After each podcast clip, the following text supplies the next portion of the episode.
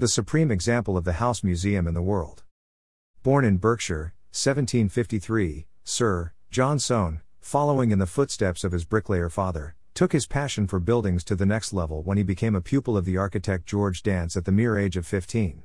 After studying the subject at the Royal Academy in London, Soane spent some time in Italy before returning to England, where he later secured the position of architect and surveyor to the Bank of England in 1788.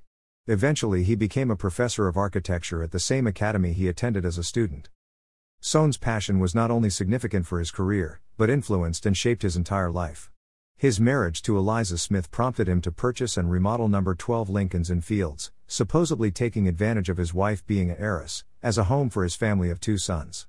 This was in 1792, however, 16 years later he began rebuilding the house next door, number 13, as an extension to his original home. Eventually, number 14 was added to his personalized home, meaning that he was able to rent out parts as a way of earning extra income, as well as opening a museum and creating a particularly inventive picture gallery. By the time Soane had finished renovating number 12, 13, and 14, the structure resembled a maze more than a house. From the outside, the buildings innocently stand there refusing to provide the merest suggestion of the labyrinth found inside, however, stepping through the front door takes you to a new dimension. With unexpected doors, corridors, and mysterious rooms, it is easy to get yourself lost and turned around several times throughout your visit. If you were to release a cat into the building, don't do it, there is a high chance you will never see it again. Although Soane's architecture is an impressive feat, it is not the main attraction. On his death in 1837, Soane's house was left to the nation which he had bequeathed as a museum for the public on the condition that it remain as nearly as possible in the state in which he would leave it. So, what is it about the house that makes it museum worthy? The contents, of course. Sir John Soane may have been one of England's greatest architects, however, was also a great collector of art, sculpture, and painting.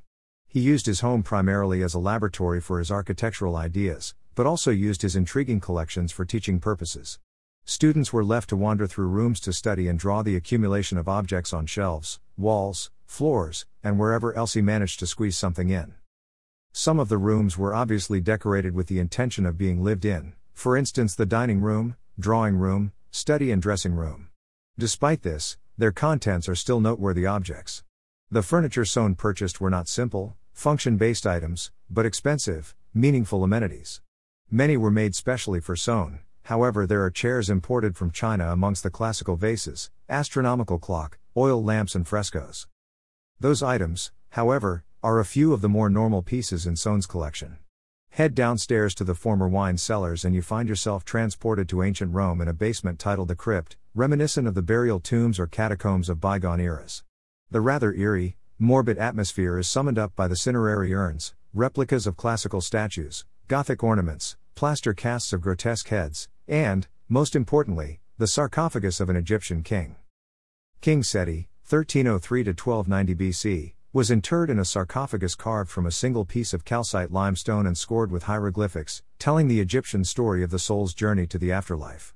What possessed Soane to make such a purchase is unknown, but in 1824 it was placed in his sepulchral chamber and has remained there ever since.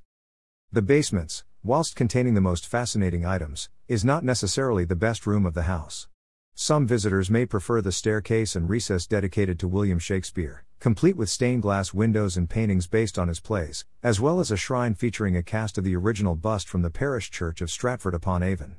Yet, without a doubt, the most impressive room is the picture room located upstairs.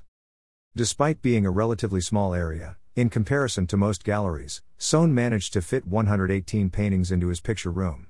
How? At a glance, it looks like an ordinary room, that happens to have a few famous paintings in it. However, on closer inspection, it is revealed that the walls are, in fact, hinged screens that, when opened, reveal even more artworks. The paintings cover the walls, real and fake, from floor to ceiling, using all space available. And, these works are as grand as the room itself. Amongst Soane's collection of paintings are a number of notable names Canaletto, Turner, Fuseli, as well as architectural drawings designed by Soane himself. But, the most important pictures, the reason some people may visit the museum, are the eight paintings by William Hogarth that make up the Rake's Progress. These are the originals, painted during the 1700s, and kept protected behind one of the wall screens. Due to Soane's instructions, the house has remained as close to the way it was left at the time of his death. Apart from restoration works to make the environment more suitable for visitors, the general contents of the building has been carefully preserved. Unfortunately, this means that the museum's owners have been unable to attach labels or information panels, as this would disturb the atmosphere and charm that Soane intended the public to experience. A short guide book is available for purchase at the entrance to help you find your way around the labyrinth of rooms, and provide a few paragraphs about the main attractions. It is a shame that the museum only reveals a limited amount of information about Sir John Soane, his architecture and bizarre collection of oddities. One can assume that he was a rather unconventional man prone to whimsical ventures, yet why he chose to collect and display such items is anyone's guess. But, we do not need to know the man to enjoy a tour around the surreal establishment. You will never see another house like it.